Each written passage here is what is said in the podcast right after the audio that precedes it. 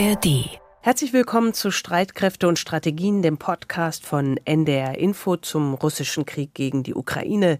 Diesen Podcast gibt es unter anderem in der ARD Audiothek. Heute ist Dienstag, der 11. Juli und wir zeichnen die Folge um 12.15 Uhr auf. Und wir, das sind Carsten Schmiester und Anna Engelke im ARD Hauptstadtstudio in Berlin. Und heute, am Dienstag, beginnt der NATO-Gipfel in Litauen, genauer gesagt in der litauischen Hauptstadt Vilnius, gerade mal 170 Kilometer Luftlinie von der belarussischen Hauptstadt Minsk entfernt. Und das wichtigste Thema beim NATO-Gipfel ist der Wunsch der Ukraine, in die NATO zu kommen oder zumindest einen Weg in die NATO aufgezeigt zu bekommen. Aber die Führungsmacht in der NATO, die USA, stehen auf der Bremse und vor seinem Abflug nach Europa sagte US-Präsident Joe Biden am Sonntag in einem Interview mit CNN,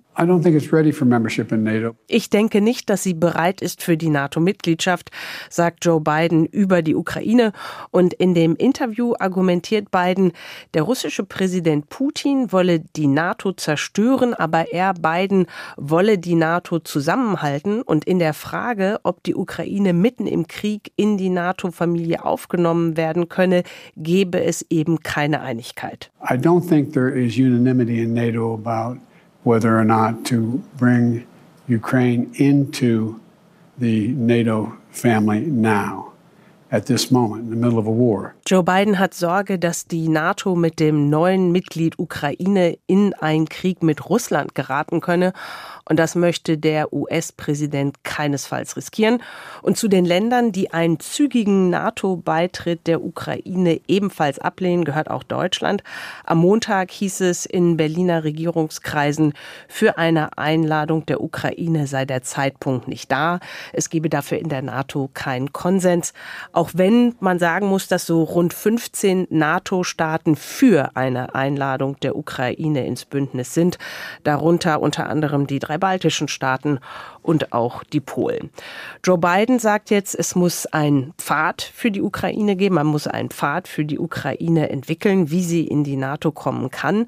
Aber das werde wohl dauern, so die Prognose des amerikanischen Präsidenten. Und Joe Biden verweist auf die nötigen demokratischen Entwicklungen in der Ukraine und meint damit gewiss unter anderem auch die Bekämpfung von Korruption in dem Land. Und in der Zwischenzeit quasi als Überbrückung bis die Ukraine irgendwann in die NATO kann. Für diese Zwischenzeit stellt Joe Biden der Ukraine militärische Unterstützung in Aussicht. Und zwar so ähnlich wie die USA sie auch für Israel seit Jahren zur Verfügung stellen. Die USA zahlen Israel pro Jahr rund 3,8 Milliarden Dollar an Unterstützung für Militärtechnik, für Raketen. Und Carsten, ich denke, es wird interessant sein, wenn wir auf den NATO-Gipfel gucken, wie andere NATO-Staaten die Ukraine militärisch unterstützen wollen. Das macht ja jedes Land alleine. Die NATO achtet ja ganz besonders darauf, dass sie die Ukraine nicht als Bündnis unterstützt, um Putin kein Propagandafutter zu geben, dass die NATO gegen Russland kämpft. Und ähm, Carsten, für Deutschland hat jetzt ja heute am Dienstag Verteidigungsminister Pistorius ein weiteres Paket zur Unterstützung der Ukraine in ihrem Verteidigungskampf gegen den russischen Angriff angekündigt. Was ist alles in diesem Paket? Es ist auf jeden Fall ein größeres Paket, dass da was kommt. Das hatte man ja schon rauschen hören im Nachrichtenwald die letzten Tage. Jetzt haben wir ein paar konkretere Angaben bekommen. Und zwar ist der Gesamtwert dieses aktuellen Paketes etwa bei 700 Millionen Euro beziffert.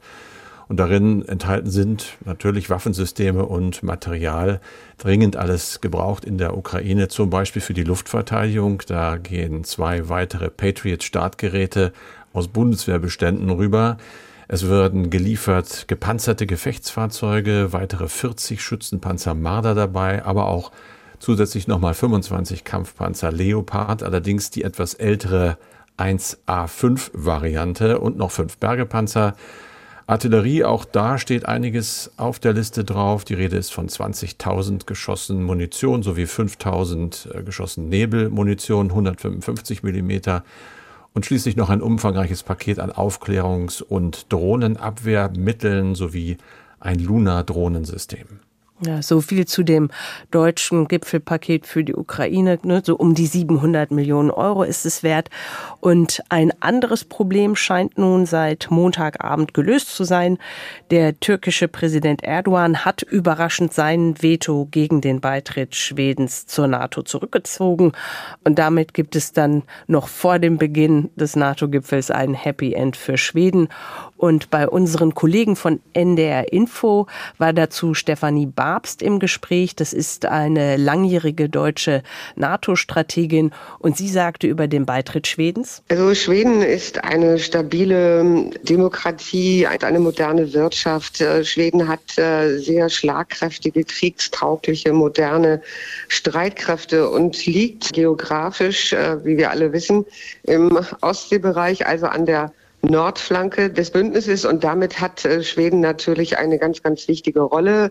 Wenn Schweden aufgenommen werden sollte, was ich jetzt ja nun sehr stark hoffe, dann wird äh, quasi die Ostsee zu einem NATO-Raum, einem geschlossenen NATO-Raum. Und das wird die Verteidigungsmöglichkeiten nach Osten, nach Süden, aber auch in die arktische Region hinein für das Bündnis deutlich erleichtern. Und Stefanie Babst hat diese leichte Einschränkung gemacht mit den Worten, wenn Schweden aufgenommen werden sollte.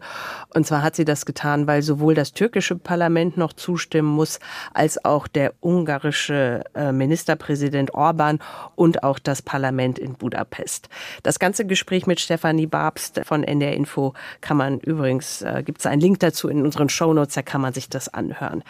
Aber erstmal ist das mit Schweden und Erdogan eine gute Nachricht. Und Carsten, du warst ja fünf Jahre Korrespondent in Schweden und erzählst uns in dieser Folge, wie Schweden als NATO-Mitglied die Verteidigungsallianz stärken kann. Das ist ein Thema und außerdem sprechen wir mit dem Militärexperten und ehemaligen Offizier des österreichischen Bundesheeres Gustav Gressel über die ukrainische Gegenoffensive. Er war in der vergangenen Woche in Kiew und damit vergleichsweise nah dran. Und natürlich gucken wir zuerst auf die Lage in der Ukraine und in Russland. Mit dir, Carsten, was tut sich denn militärisch an der Front in der Ukraine? Es ist eigentlich so wie in den vergangenen Tagen auch. Es passiert eher wenig. Es passiert punktuell dann doch eine ganze Menge, aber im Großen und Ganzen bewegt sich nicht allzu viel. Wir haben allerdings auch weiterhin große Schwierigkeiten, so ein halbwegs verlässliches Lagebild zu erkennen, denn der Nebel des Krieges wird immer dichter. Beide Seiten halten sich sehr zurück mit Informationen. Vielleicht erstmal das, was äh, an diesem Tag zu lesen ist von den Leuten beim ISW in Amerika, dem Institute for the Studies of War, diesem Think Tank. Die haben jetzt einfach mal zurückgeguckt, vielleicht auch um ein bisschen diesen Eindruck zu kontern, dass da es nicht gut läuft für die Ukraine. Die behaupten nämlich schon, dass das nicht stimmt und sagen, dass die Ukraine seit Beginn der Gegenoffensive vor etwa fünf Wochen fast so viel Terrain befreit habe, wie Russland in mehr als sechs Monaten erobert habe. Also eine eher positive Aussicht. Mhm. Seit dem 4. Juni habe das ukrainische Militär etwa 253 Quadratkilometer Land zurückerobert so das ISW, das beruft sich auf eigene Daten dabei. Im Vergleich dazu habe Russland äh, während der am 1. Januar gestarteten Winteroffensive in einem halben Jahr nicht viel mehr, nämlich 282 Quadratkilometer erobert. Also das ist so der ganz große Blick. Konkret heißt es, es gibt weiterhin ukrainische Angriffe an drei Punkten dieser ja sehr, sehr langen äh, Front. Vielleicht ein paar Ausschnitte. Bachmut, die lange umkämpfte Stadt dort, äh, will die ukrainische Militärführung die Feuerkontrolle gewonnen haben, also praktisch die Fähigkeit, das gesamte Stadtgebiet zu beschießen. Strategisch sehr, sehr wichtig. Wenn es denn stimmt, wir können das nicht neutral überprüfen. Ukrainische Streitkräfte führen, wie gesagt, an drei Abschnitten der Front-Gegenoffensiven durch. Ganz genau, was da passiert, sehen wir aber nicht. Was wir aber wissen ist, dass auch russische Streitkräfte an einigen Punkten angreifen und das muss man annehmen, dass eben beide Seiten weiterhin erhebliche Verluste erleiden auf dem Schlachtfeld. Die Angaben zu ukrainischen Verlusten gibt es dort ganz schwer. Bei, auf der russischen Seite kriegt man schon ein bisschen mehr Hinweise darauf. Zum Beispiel auch den Hinweis darauf, dass Versorgungsdienste zum Beispiel in Donetsk gestört sind durch ukrainische Angriffe, also Infrastruktur. Und das war ja immer schon so einer der Punkte, den wir erkannt haben, dass die Ukrainer nicht nur frontal sozusagen mit das Militär angreifen, sondern im hinteren Raum auch deren Versorgungslinien. Und wie sieht es denn sozusagen auf der russischen Seite aus? Damit meine ich den russischen Präsident hm. Putin. Was gibt es da Neues? Ja, da wabert ja immer noch die Wagner-Revolte äh, und ihre möglichen oder auch unmöglichen Auswirkungen so durch den öffentlichen Raum. Es ist alles rätselhaft. Prigoschin, der Chef der Wagner-Truppe, wo ist er denn? Er ist wahrscheinlich in Russland. Was macht denn eigentlich Verteidigungsminister Shoigu oder in diesem Fall der Generalstabschef und Oberbefehlshaber Valery Gerasimov? Der ist ja wieder aufgetaucht, der ist gesehen worden. Das wurde schon als Indiz dafür gewertet, dass eben Putin jetzt nicht die oberste Militärführung Austausch. Das war ja eine zentrale Forderung von Prigoschin in seiner Revolte. Und es wird ja weiter berichtet, sowohl vom Kreml als auch von westlichen Geheimdiensten, dass sich Putin ja entweder Ende Juni oder jetzt Anfang Juli, auf jeden Fall nach diesem Aufstand von der Wagner-Truppe mit Prigoschin getroffen haben soll und auch mit weiteren führenden Kommandeuren dieser Einheit. Ein völliger Gegensatz eigentlich zu dem, was man hätte annehmen müssen. Putin war ja ganz klar und hat gesagt, das sei Verrat und war sehr, sehr böse und äh, plötzlich redet man wieder miteinander. Da wird jetzt sehr viel drumherum gedeutet. Was hat das zu bedeuten? Man kommt eigentlich mehr so zu der Einschätzung, dass es wohl der Versuch äh, von Putin ist, Prigoschin erstmal so ein bisschen sanft kalt zu stellen, also nicht hart abzuschaffen mhm. und damit natürlich viele Freunde, die Prigoschin hat, nicht nur in der eigenen Truppe zu brüskieren oder so gegen sich aufzubringen, sondern die setzen vielleicht so ein bisschen auf ja, Vernebelung, ein bisschen Umarmung und dann in der Hoffnung, dass es irgendwie langsam möglich ist, ihn verschwinden zu lassen. Das ist so eine These, die man hat. Auf jeden Fall lässt das ja, denke ich, Putin nicht besonders stark aussehen, wenn er den Verräter von gestern plötzlich als Verhandlungspartner im Kreml empfängt und auch noch so viel seiner Leute. Es ist auch noch unklar, ob eines der weiteren Ziele von Putins, nämlich Wagner-Mitarbeiter zur Unterzeichnung von Verträgen mit dem Verteidigungsministerium zu bewegen, sich wirklich erfüllt. Da wird auch weiter darüber gerätselt und das wäre ja zentral eigentlich auch für die russische Armee, denn die Wagner-Leute waren zum Beispiel in Bachmut ja, als sie gekämpft haben, durchaus effektiv. Ja, danke, Carsten. Es ist wirklich einiges unklar und auch seltsame Moves vom russischen Präsidenten. Über die Lage in der Ukraine und auch an der Front habe ich mit einem Mann gesprochen, äh, der sich sehr gut auskennt. Das ist äh, Dr. Gustav Gressel. Er war fünf Jahre beim österreichischen Bundesheer. Er hat für das österreichische Verteidigungsministerium gearbeitet. Ursprünglich hat er Politikwissenschaft an der Universität Salzburg studiert und dann seinen Doktor in Budapest gemacht und Gustav Gressel ist jetzt seit 2014, also seit knapp zehn Jahren, Senior Policy Fellow bei der europäischen Denkfabrik ECFR, dem European Council on Foreign Relations und er hat die Schwerpunkte Sicherheits- und Verteidigungspolitik, Russland und Osteuropa. Er war auch schon häufiger bei uns zu Gast und Herr Gressel, sehr schön, dass Sie wieder Zeit für uns haben. Danke. Vergangene Woche haben wir uns ja für das Gespräch heute verabredet und da waren Sie in Kiew. Sie sind Samstagabend zurückgekehrt. Wie präsent ist der Krieg in der ukrainischen Hauptstadt? Ja, die ukrainische Hauptstadt ist schon ein bisschen eine Ausnahmeregion. Also die Fliegerabwehr funktioniert sehr gut. Man sieht kaum noch Beschädigungen und das Leben geht relativ normal weiter. Man merkt es eigentlich nur an den Autokennzeichen, dass anstatt der üblichen Kiewer äh, die Stadt voller Leute aus Kharkiv, aus Kherson, aus dem Donbass äh, ist, als das sozusagen üblicherweise ist. Aber sonst würde man es der Stadt selber nicht ansehen. Die Leute natürlich, mit denen wir uns getroffen waren, die meisten kennen wir ja schon seit Jahren, sind über eineinhalb Jahre, eine Dekade gealtert. Man sieht's. Äh, der Schlafmangel und der Stress, äh, das sieht man schon jeden an. Mhm. Äh, 78 Prozent der Leute haben in dem Krieg äh, nahe Verwandte oder äh, enge Freunde verloren. Das sieht man den Leuten auch an. Es gibt Begräbnisse, es äh, gibt Ehrungen, die, die Denkmäler gehen über. Also da merkt man dann schon, wie lange der Krieg dauert und wie, wie zermürbend der Krieg auch ist und wie, wie stark sich eigentlich die Ukrainer dann natürlich, das geht in den Gesprächen auch dann stark raus, eine entschlossenere Haltung des Westens, vor allen Dingen der USA, wünschen würden den Krieg äh, schneller zu beenden, anstatt äh, sozusagen immer in kleinen Tröpfchen und mit Riesendiskussionen jedes Waffensystem fünfmal um die Kirche zu tragen. Ja, die 78 Prozent, die Sie erwähnt haben, das ist das Ergebnis einer repräsentativen Umfrage dieses äh, renommierten internationalen Soziologieinstituts in Kiews. Und die haben ja eine repräsentative Umfrage gemacht und da ging es ja darum, inwieweit die befragten Ukrainerinnen und Ukrainer Freunde und Verwandte verloren haben, entweder dass sie ums Leben gekommen sind oder dass sie verwundet wurden. Herr Gressel, Sie haben ja auch viele Gespräche geführt in Kiew, ähm, auch mit Leuten, die nahe dran sind an der Regierung von Präsident Zelensky. Was für eine Botschaft haben die Ihnen mit auf den Weg gegeben? Die eine Botschaft ist, dass die Stimmung in der Ukraine so ist, dass jetzt alles klar ist, dass jetzt die Lage schwarz-weiß ist, der hybride Krieg hat aufgehört, dass man immense Opfer bringt, aber dass man diese Opfer bringen will, damit man nach dem Krieg eine bessere Ukraine hat. Und das geht vor allen Dingen in Richtung NATO-Beitritt. Ähm, da hätte man sich natürlich klare Signale gewünscht, dass sozusagen nach dem Krieg diese Existenz in einer Grauzone, in einer Zwischenzone vorbei ist.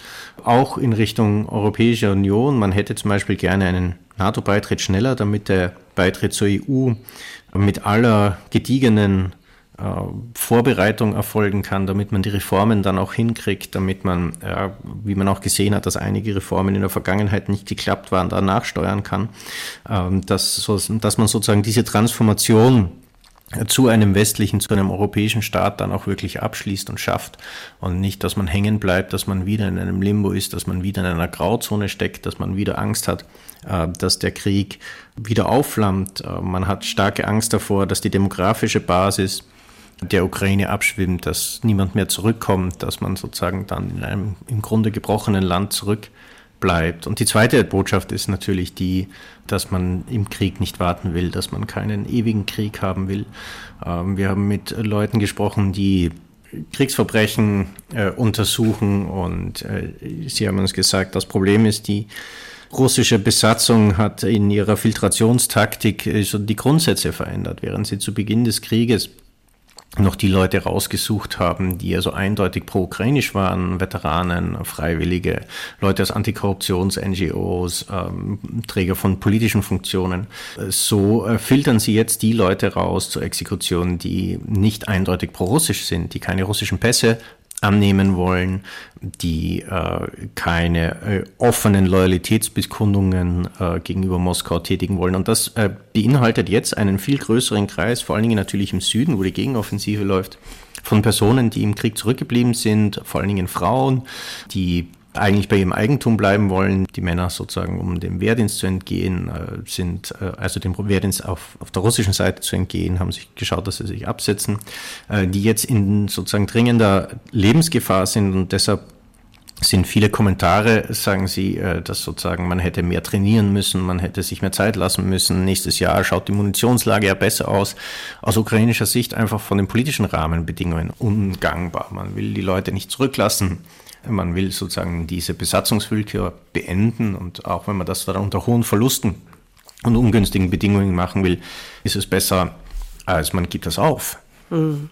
Sie haben die ukrainische Gegenoffensive angesprochen und Sie und ich, wir haben zuletzt vor einem Monat für diesen Podcast miteinander gesprochen. Und ähm, da war ja die erste Phase der ukrainischen Gegenoffensive, die hatte gerade begonnen. Und es war zu ahnen, dass die starken russischen Verteidigungslinien mit diesen mehreren Wellen für die ukrainischen Streitkräfte problematisch sein würden und dann ja auch äh, waren. Und Ihr Landsmann Oberst Markus Reisner, der auch immer wieder bei uns äh, im Podcast zu Gast ist, der hat vor kurzem über diese erste Phase der Gegenoffensive gesagt, von einem massiven Durchbruch kann man nicht sprechen.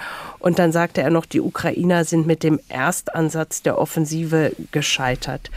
Wie sehen Sie die Lage? Ich würde es nicht ganz so dramatisch formulieren, weil man es ja immer noch weiter probiert. Diese erste Phase ist deutlich langsamer und schwieriger, als wir uns das natürlich alle gehofft haben. Ähm, das Problem ist natürlich jetzt genau in dieser Phase, wo man durch die schweren Stellungen durchmarschiert, gibt es ja auch nicht den Raum, mit großen Kräften zu manövrieren. Also die wären ja dann im Grunde nur in der Warteschleife Ziel für russische Artillerie. Und man hat immer nur relativ kleine, enge Kanäle an die russischen Stellungen heran. Und das diktiert quasi, also die, die, die Sperren, die Minenfelder diktieren quasi einen relativ kleinräumigen Kampf. Es geht voran. Gerade wie wir unten waren, gab es die Meldungen über einige Stellungen, die genommen worden sind, die für einen weiteren Angriff ganz wichtig sind. Das ist natürlich so, dass also die Russen sehr, äh, sehr gut vorbereitet sind, äh, gezielt auf zum Beispiel Pioniermittel schießen, um eben die Minenräume zu langsamen. äh, dass die russische Luftwaffe ein Riesenproblem ist. Also die frisch eingenommenen Stellungen werden zuerst mal mit Gleitbomben angegriffen und nachdem eben dann die Offensive kleinräumiger und langsamer ist als etwa letztes Jahr, äh, sind die üblichen Probleme, die lange Zeit, die verstreicht von Anfordern zur Exekution eines Luftangriffs auf der russischen Seite nicht mehr so ein Problem. Außerdem sind die Russen auch wirklich schneller geworden in der Durchführung ihrer Luftangriffe. Mhm. Und da werden die ukrainischen Angriffsspitzen regelmäßig gekratert durch Gleitbomben. Und äh, in dem Sinn ist der Vorwärtsgang sehr verlustreich dass man natürlich vor diesem Hintergrund gerne F-16 hätte, gerne AMRAAM, also Fire and Forget Luft-Luftlenkwaffen, ist sehr verständlich. Ich muss ehrlich sagen, ich, wenn ich mir den Fortschritt anschaue, ich bin nicht so pessimistisch, was die Möglichkeit, einen Durchbruch noch im Sommer zu erzielen, äh, angeht. Ich muss aber sagen, hinsichtlich der Opfer, die das gekostet hat ähm, und der Regenerationsfähigkeit äh, der ukrainischen Armee, da mache ich mir eher die größeren Sorgen. Aber wie gesagt, das ist auch den politischen Rahmenbedingungen geschuldet, die ich ja versucht habe vorhin auch zu erklären. Mhm. Und Krieg findet halt im politischen Raum statt. Ja, zu diesen Rahmenbedingungen gehört jetzt ja auch eine Entscheidung der USA. US-Präsident Biden hat sich Ende vergangener Woche dazu durchgerungen, der Ukraine Streumunition aus amerikanischen Beständen zur Verfügung zu stellen auch eben, weil den ukrainischen Streitkräften ausreichend zum Beispiel 155 Millimeter Munition für ihre Artillerie fehlt. Und dabei geht es jetzt ja um Streumunition, die mehr als 110 Staaten vertraglich geächtet haben. Und Joe Biden sagte am Wochenende gegenüber dem US-Sender CNN, dass das keine leichte Entscheidung für ihn war. But it was not an easy decision, and it's not. We're not signatories to that that agreement. But I, um, it took me a while to be convinced to do it. Wir sind keine Unterzeichner des Abkommens, sagt Joe Biden dann noch. Und es hat eine Weile gedauert, bis sie mich überzeugt haben, es zu machen, so der US-Präsident. Und mit dem Sie meint Joe Biden sein Verteidigungsministerium, was für die Lieferung von Streumunition schon länger geworben hatte. Und in dem Interview hat dann ähm, der US-Präsident auch darauf verwiesen, dass es sich bei dieser Streumunition um Munition mit einem geringen Prozentsatz an Blindgängern handle. Für wie militärisch sinnvoll halten Sie jetzt diese Entscheidung? Ja, also Streumunition ist äh, panzerbrechende Streumunistionskörper. Diese Bomblets sind sehr effektiv, wenn äh, mechanisierte Vorstöße, Ansammlungen bekämpft werden. Gerade zum Ausschalten von russischer Artillerie, gerade zum Ausschalten von äh, russischen Gegenangriffen. Gerade weil ja auch, also diese Minenfelder kanalisieren ja nicht nur die Ukrainer, die kanalisieren natürlich auch die Russen. Auch die haben für ihre Gegenangriffe relativ wenig Platz, weil sie ja nicht durchs Minenfeld selber fahren können. Damit bieten sich natürlich für die Artillerie gute Ansätze und mit Clustermunition erwischt man einfach weit mehr Panzer als normal. Äh, ich muss ehrlich sagen, ich war, äh, obwohl ich damals im österreichischen Verteidigungsministerium war, gegen diese Clustermunitionskonvention, weil sie ein militärischer schwerer Nachteil für alle Staaten, die die unterschreiben, gegenüber Staaten, die Clustermunition noch äh, nützen sind und weil es auch bei der Clustermunition je nachdem was für Zünder ich verwende, ob ich rein mechanische Zünder, ob ich elektromechanische oder rein elektrische Zünder verwende, als eigentlich äh, Möglichkeiten gibt, die Wiederaufnahmeproblematik, die Räumungsproblematik auch technisch anzugehen. Aber da äh, schwebte damals äh, Europa in einer Euphorie. Man hat gedacht, man wird keine konventionellen Kriege mehr führen. Im globalen Kampf gegen den Terrorismus war Streumunition komplett unbrauchbar, weil die Taliban halt nicht über Panzerbataillone verfügen.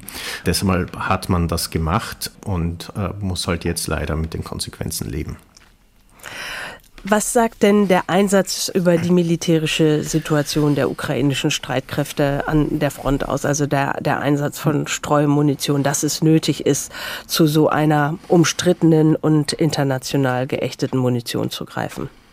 Es zeigt natürlich, dass man unter Druck ist, wobei aus der Sicht der USA natürlich der Druck auch politisch ist. Also es gibt zwei Entscheidungen, in denen Joe Biden bremst. Das eine ist die NATO-Beitrittsperspektive der Ukraine. Da hat er auch in seinem letzten Interview einige Strohmänner aufgestellt. Äh, die Ukraine verlangt ja nicht den NATO-Beitritt während des Krieges. Ähm, sie ist auch relativ offen, was die Bedingungen angeht. Also hier gab es ja schon Versuche, sozusagen die Hauptstreitpunkte diplomatisch zu umschiffen.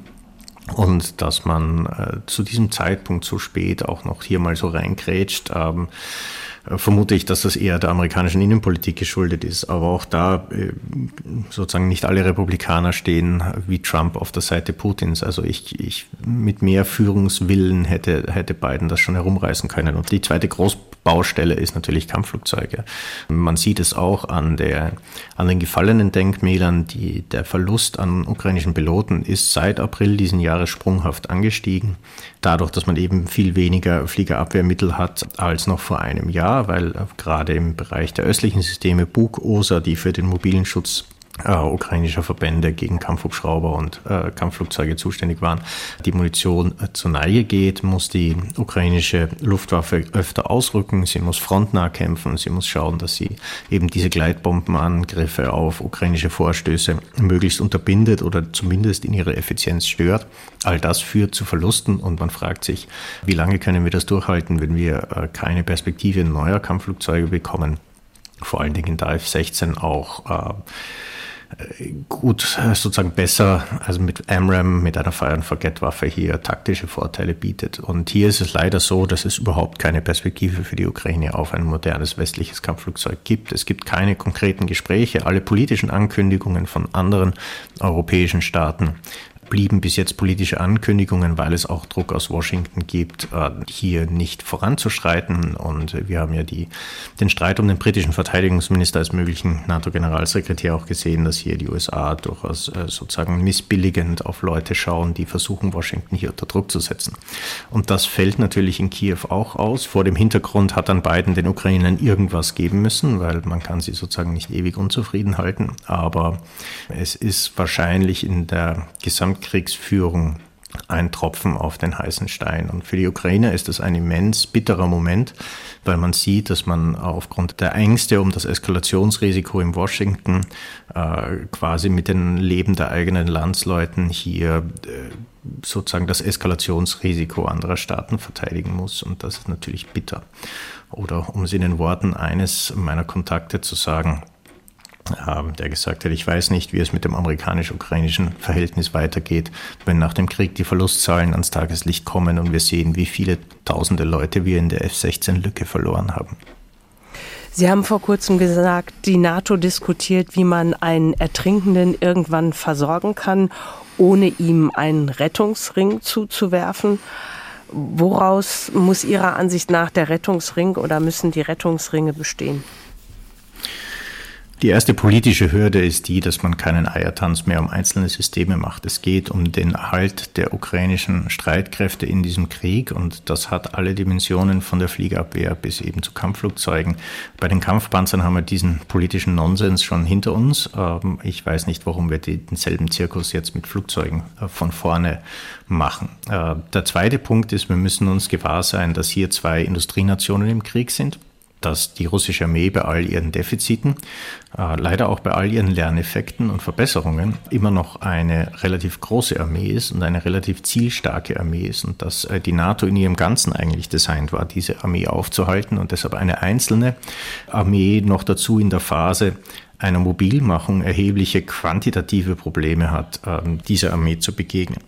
Und das bedeutet, dass wir mehr Material produzieren müssen, auch um gerätfrei werden zu lassen, dass wir der Ukraine zukommen können. Also die, äh, wir haben jetzt bei der Munition angefangen, gemeinsam zu bestellen und durch diese gemeinsamen Bestellungen, durch diese Großbestellungen den industriellen Muskel anzuwerfen, die Munition zu produzieren. Das wird leider ein bisschen dauern. Äh, zwischen Bestellung und Auslieferung gibt es leider eine gewisse Spanne, aber es ist ein guter Ansatz. Wir hätten schon vor langer, langer Zeit, nämlich im April letzten Jahres, dasselbe anfangen müssen mit Kampffahrzeugen, vor allen Dingen Panzern, Schützenpanzern, gepanzerten Transportfahrzeugen und äh, Fliegerabwehrsystemen Systemen, weil es dafür einen Bedarf gibt und vor allen Dingen bei den gepanzerten Kampf- und Gefechtsfahrzeugen natürlich einen weit höheren Verschleiß gibt dieser Geräte als etwa bei Artillerie oder bei Fliegerabwehr.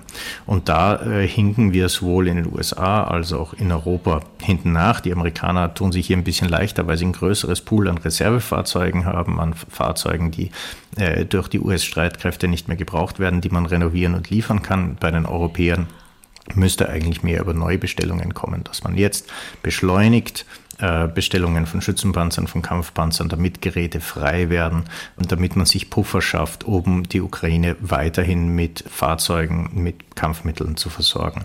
Und das passiert in sehr, sehr, sehr kleinen Dosen, immer sehr kleinteilig, immer jedes Land für sich.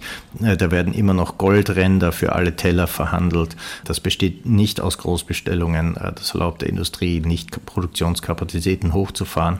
Und das bietet natürlich Putin dann auch seine Chance, Chance zu glauben, dass er diesen Krieg über die lange Hinsicht, also über zwei, drei, über vier Jahre gewinnen kann.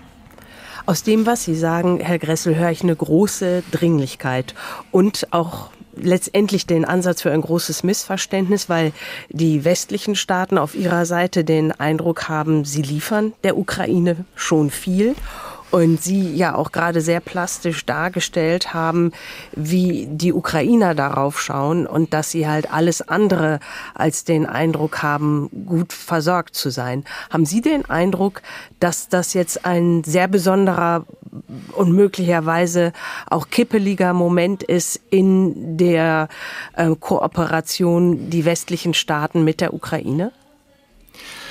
Ja, es ist ein kippeliger Moment. Ähm, und natürlich gibt es einen enormen Unterschied, in welcher Welt man lebt. Wenn man in eine Hauptstadt, und das ist egal, ob das Berlin oder irgendeine andere Hauptstadt auf diesem Kontinent ist, äh, außer vielleicht äh, die, die Hauptstädte der baltischen Staaten oder, oder Bratislava, wo, wo auch sehr viel Gerät frei geworden ist, dann ist es so, dass man sagt, ja, also für unsere Verhältnisse liefern wir viel. Wir haben schon 25 äh, Prozent unserer Artillerie abgegeben. Wir haben schon 10 Prozent von dem abgegeben. Und wir nagen schon, wir, wir trainieren jetzt mehr Ukrainer, als wir äh, Spezialisten oder, oder Unteroffiziere für XY unsere eigenen Streitkräfte trainieren. Also es ist natürlich so, dass äh, vor allen Dingen nach 30 Jahren Sparpolitik und nach 30 Jahren Aushungern ähm, viele Streitkräfte hm, sehr angespannt sind in der Lage. Auch wenn man sagt, ja, wir könnten noch das abgeben, sehr angespannt drauf schauen, weil man aus 30 Jahren Einsparungen eben den Verdacht hat, dass alles, was man irgendwann einmal abgibt, aufgibt oder abschafft oder in Reserve gibt, nie wieder sieht. Und dann in Kiew ist die, die andere Perspektive, wo man auf die Verluste schaut, wo man auf die Länge der Front schaut, wo man auf die Masse der Verbände schaut und die Ausdünnung und, und da natürlich Sorgen hat. Ich meine, die, die Ukraine hat jetzt 60 äh, Brigaden insgesamt im Kampf, davon ist ein Großteil leichte Infanterie. Und äh, wenn man sich die Verluste anschaut, die leichte Infanterie in vielen dieser Gefechten hat, im Vergleich zu mechanisierten Gefechten, die schwer Verwundeten, die Toten, dann kann man relativ schnell verstehen, warum die Leute gerne oder lieber äh, mechanisiert ins Gefecht rücken. Und da bestehen zwei Welten, die jetzt irgendwie mal eine Schnittmenge äh, oder eine andere Schnittmenge erzeugen müssen. Und meiner Ansicht nach geht diese Schnittmenge in Europa nur über verstärkte Produktion. Und, und bös gesagt, das ist ja nicht nur für diesen Krieg. Wir zahlen jetzt die Zeche für 30 Jahre Faulenzen im Rüstungs- und Militärbereich. Das ist leider so. Äh, das ist so wie Griechenland im Finanzbereich. Äh, desto länger man Probleme aufschiebt, desto schmerzhafter wird die Aufarbeitung. Das ist leider wenigen Staaten in Europa wirklich so bewusst, dass man jetzt äh, das aufarbeiten muss. Das Zweite ist aber, wenn ich mir anschaue, wie sich Gewitterwolken im Pazifik aufziehen, äh, dass Russland leider nicht der einzige Revolutionist auf diesem Planeten ist, dann ist die Befähigung, Rüstungsgüter auch in, in Quantitäten zu produzieren, etwas, was vor allen Dingen in der, in der ersten Hälfte des 21. Jahrhunderts, glaube ich, ein nicht zu unterschätzender Wert ist beim Erhalt äh, sozusagen des eigenen Freiheitsraums. Also das ist eine Investition in die Zukunft und ich muss auch da immer Kollegen aus den USA sagen, die sagen, ja, was interessiert uns die Ukraine, wir müssen uns ja um China kümmern, wir müssen uns ja um Taiwan kümmern, wir haben Japan, Südkorea, die sind ja viel gefährdeter. Das sage ich dann auch in meine lieben Freunde, wenn jetzt der Ukraine-Krieg euch wach weckt, dass ihr nicht die industriellen Kapazitäten habt, äh, eine Armee eines 38 Millionen Staates in Osteuropa mit Rüstungsgütern, mit Munition zu versorgen. Glaubt ihr wirklich, ihr seid noch der Muskel der Freiheit, der Südkorea und Japan in einem Pazifikkrieg hält mit diesen geringen Produktionskapazitäten? Seid ihr froh, dass die Ukraine euch jetzt wach küsst äh, über eure eigenen Defizite und Probleme peinlichst genau in der Presse zu lesen, damit dann, wenn es äh, um euren wichtigen Pazifikkrieg geht, nicht nochmal schwer in die Hose geht. Und ähnlich sollten das die Europäer auch sehen. Das ist eine Zukunftsinvestition und wir werden wahrscheinlich es noch einmal sehr zu schätzen wissen, dass uns die Ukraine hier wachgerufen hat in vielen militärischen und rüstungsindustriellen Problemzonen. Herr Grissel, haben Sie vielen Dank für Ihre Zeit und auch für Ihre Einschätzung. Wir bleiben im Gespräch. Soweit erstmal. Ähm, danke. Vielen herzlichen Dank. Wir haben ja bereits zu Beginn des Podcasts über die überraschende Wendung auf dem NATO-Gipfel in Vilnius gesprochen, über das Happy End für Schweden. Das Thema hatten wir ja schon in der vergangenen Folge auch mit dem DGAP-Forschungsdirektor Christian Mölling. Nun scheint also der türkische Präsident doch den Weg freizumachen für Schweden. Schweden wird damit das 32. Land, das dem Verteidigungsbündnis beitritt. Und mit Finnland zusammen ist also bald gesamt Skandinavien in der NATO. Und Carsten, du warst für die Region einige Jahre, fünf Jahre als Korrespondent zuständig. Zunächst mal, welche Zusagen hat denn jetzt der türkische Präsident am Montagabend bekommen, damit er dem Schweden schwedischen Beitritt jetzt doch noch zustimmt? Einige. Aber es ist ein bisschen schwer, jetzt schon ganz konkret den Überblick zu haben. Da gibt es immer noch das Wörtchen soll dabei. Es gibt jetzt nicht irgendwo ein äh, DIN A4-Blatt, wo das alles draufsteht. Ich fasse mal kurz zusammen, was im Moment feststeht. Präsident Biden, der amerikanische Präsident, spielte eine zentrale Rolle. Er will die Lieferung moderner F-16 Kampfjets für die türkische Luftwaffe vorantreiben. Das ist ja schon sehr, sehr lange eine Forderung von Erdogan gewesen, die etwas veraltete Flotte zu modernisieren mithilfe dieser neuen F-16 Kampfjets. Da geht es jetzt darum, wird Washington dem zustimmen. Der Kongress hat da ein Wörtchen mitzureden, war bislang so ein bisschen zögerlich. Jetzt, äh, wo Erdogan sagt, Schweden kann in die NATO, rechnen alle damit, dass das vermutlich kein Problem mehr sein wird und diese Kampfjets geliefert werden. Es gibt nebenbei äh, noch Meldungen der halbstaatlichen Nachrichtenagentur Anadolu aus der Türkei, die gesagt hat, dass die Regierung in Stockholm im Gegenzug versprochen hat, sie wolle sich äh, in der Europäischen Union für die Türkei einsetzen.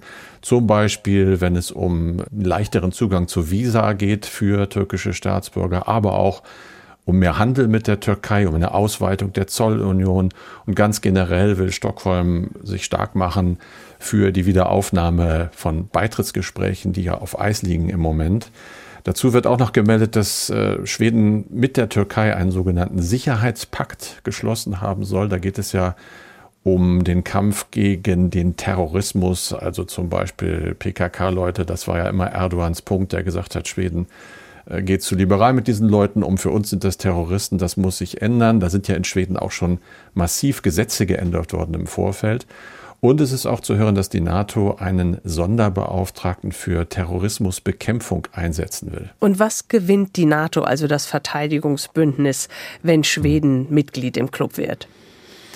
Ja, wenn man sich jetzt mal die Karte vorstellt, wird eine Lücke geschlossen zwischen den NATO-Staaten Norwegen im Westen, im Dänemark ist im Süden ja schon NATO-Mitglied, Finnland ganz neu im Osten, nicht ganz unwichtig. Alleine Finnland hat ja eine 1300 Kilometer lange Grenze zu Russland. Da wäre Schweden sozusagen nur als ja, Partnerland. Es gibt ja durchaus Kooperationsverträge mit der NATO eben nicht Vollmitglied gewesen. Das schließt eben diese große Lücke. Und dann ganz wichtig aus meiner Sicht ist äh, Gotland, die große Insel in der Ostsee. Ich war mal da, das ist halt ja eigentlich auch zumindest potenziell so eine Art unsinkbarer Flugzeugträger. Und es hieß schon seit Jahrhunderten, wer Gotland hat, der hat die Ostsee. Diese Ostsee wird nun mit dem schwedischen Beitritt zur NATO auch eindeutig zu einem NATO-Meer. Da gab es einen ganz interessanten Beitrag bei den Kollegen im Deutschlandfunk über Gottland.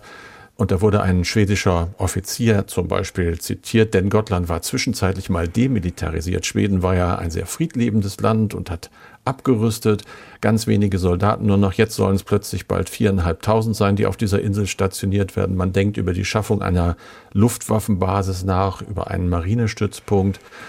Und dieser Offizier hat einen, wie ich finde, sehr schönen Satz gesagt, den ich auch ein bisschen so mitgenommen habe aus meiner Zeit in Schweden der bisherige Status, den Schweden hatte, nämlich als äh, Host Nation Support Vertragspartner der NATO, die im Prinzip NATO-Kräften erlaubt hätten, im Spannungsfall schwedisches Territorium zu benutzen, ohne selbst Mitglied zu sein. Das hat er gesagt, das ist so ein bisschen wie eine Autoversicherung. Das war Teilkasko. Die Mitgliedschaft in der NATO wäre für uns jetzt Vollkasko und erst dann könne man äh, tatsächlich auch die schwedische Sicherheit gewährleisten. Da hat ja in dem Land, das über 200 Jahre neutral bzw. bündnisfrei war, doch auch eine Zeitenwende stattgefunden mit äh, der Krim-Annexion, mit dem Angriff auf die Ukraine. Man hat gemerkt, so geht's nicht weiter. Seitdem versucht Schweden aufzurüsten. Im Moment ist der Stand zum Beispiel 120 Leopard 2 Kampfpanzer. Eine große Luftwaffe ist da. Die Marine ist relativ schlagkräftig. Das Ganze wird weiter ausgebaut. Es gibt äh, eine ganze Brigade, die neu dazugekommen wird. Die Ausgaben werden erhöht.